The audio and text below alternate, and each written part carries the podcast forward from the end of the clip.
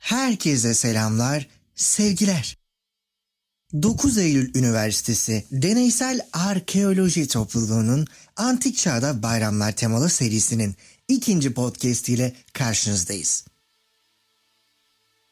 Daha önce Aralık ve Ocak bayramları ile sizlerle birlikteydik. Şimdi Ocak ve Şubat bayramları ile tekrar kavuşuyoruz. Dinleyen herkesin iyi olmasını diliyorum. Isınmakta güçlük çektiğimiz bu aylarda hangi bayramların kutlandığını merak etmiş miydiniz?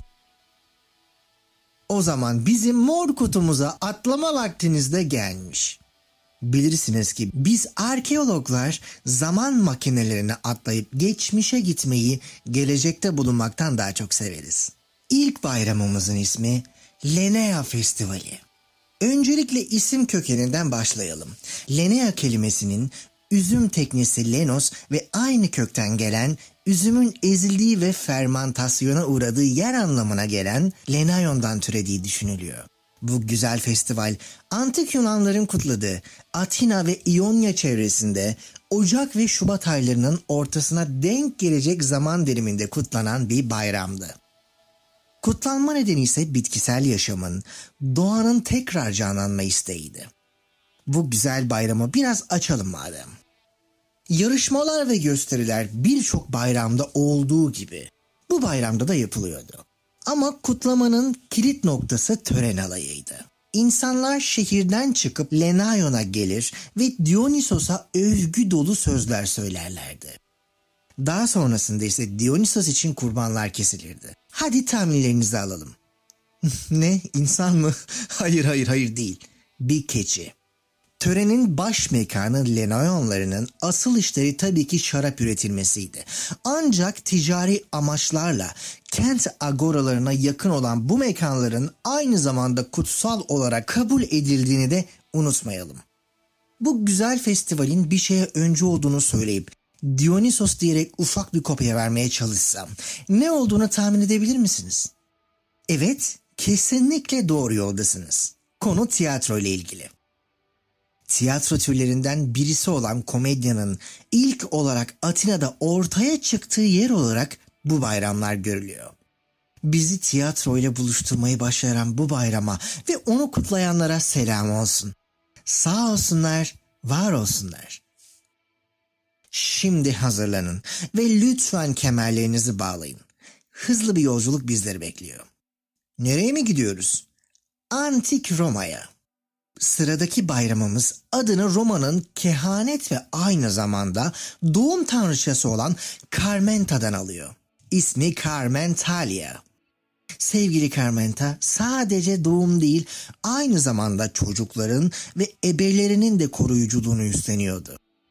11-15 Ocak arasında kutlanan bu güzel bayram Carmenta'nın tapınağının da bulunduğu Roma'nın Kapitolin tepesinde kutlanır ve çok büyük kısmı kadınların kutlayıcı kitlesine ev sahipliği yapardı. Bu güzel bayram Hristiyanlık sonrası en çabuk unutulan bayramlardan birisi olduğundan dolayı hakkında bildiklerimiz binlerce yıldır sağlam kalabilen kitaplar, yazıtlar ve heykellerden ibaret. Hal böyleyken bilgi birikimimiz de oldukça sınırlı oluyor. Bu bayramda sadece Carmenta'ya tapmak söz konusu değildi elbet. Geçmiş ve geleceği yansıttıkları düşünen hizmetçilerine de tapınma gibi bir husus söz konusuydu. Törenlerde Tanrıçanın doğumla olan ilişkisi üzerine bebek heykelleri festivalde önemli bir yer kaplardı. Daha da ilginç olan bir kısım ise sevgili Carmenta için sunulan hediyelerden herhangi bir hayvan bazlı aletler, deriler, giysiler veyahut ayakkabılar yer almazdı. Sebebi de tahmin ettiğiniz üzere. Kendisi doğum tanrıçası olduğu için ölümü temsil edebilecek herhangi bir şey söz konusu dahi olamazdı. Acaba Carmentalia'yı bugün vegan bir bayram olarak tekrar canlandırsak mı? Ne dersiniz? Carmenta Roma kadınları arasında en sevilen tanrıça. Carmentale ise en popüler festivallerden biriydi. Bunun başlıca nedeni ise tahmin ettiğimiz üzere doğurganlığı ve gelecekte neler olacağına dair olan merakıydı kuşkusuz. Son olarak Bildiğiniz üzere bugün 14 Şubat. Sevgililer günü. İçinizi ısıtacak bir hikayeyle podcast'imize son vereceğiz. Günlerden bir gün tanrıların tanrısı Zeus'un canı çok sıkılmış.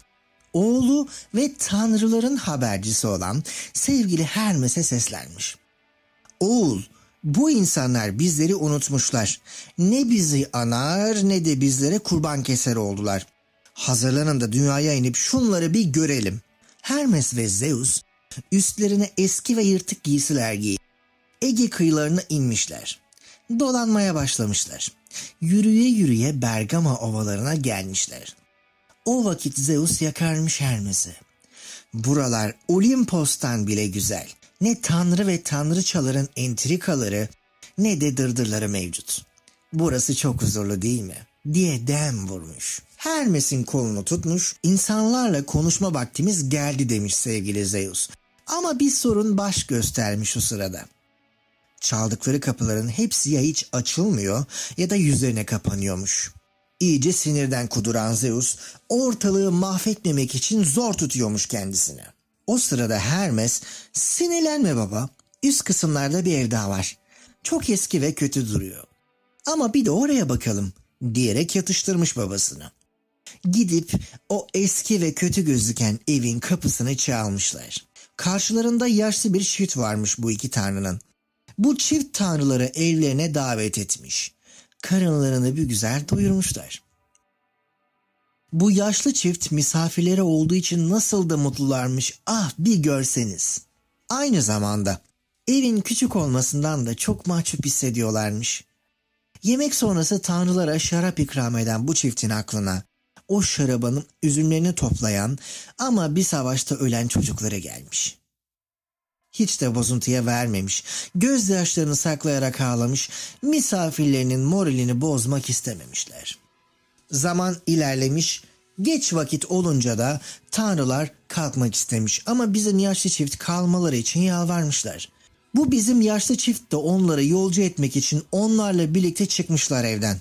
Daha yükseklere ilerledikçe bir gürültü duyulmuş. Aşağıdaki ova sellerle yerle bir olmuş. Şaşırıp korkan yaşlı çifte Zeus korkmamalarını, kendilerinin sıradan bir misafirden çok tanrı olduklarını, kendilerinden bir şey dilemelerini istemiş. Bu yaşlı çiftin dileği ise birlikte ölmek olmuş. Birimiz öldüğünde özlem çekmesin başka alemlere demişler. Tanrılar gökyüzüne yükselirken bu yaşlı çifte bir uyuşukluk gelmiş. Sonrası mı? Biri meşe, diğeri ıhlamur ağacına dönüşmüş usulca. Birbirlerine kenetlenmiş dalları, budakları son kez fısıldamışlar birbirlerine seni seviyorum diye. Sevgi biz insanları birbirine bağlayan nadir hislerden bir tanesi. Ne güzel şey değil mi? Podcast'imizin sonuna geldik. Bizi dinlediğiniz için teşekkür ederim. Ben Deniz Erkan Özçam. 9 Eylül Üniversitesi Arkeoloji Topluluğu olarak yaptığımız bu podcast'te rehberlik etmiş sevgili hocamız Selim Martin'e kucak dolusu sevgiler yollarken siz değerli dinleyicileri de unutmuş değilim. Sizleri de kocaman seviyoruz. Hem de sadece 14 Şubat'ta değil. Bir ay sonra görüşmek üzere. Eski ustaların dediği gibi. Bizi özleyin anacım.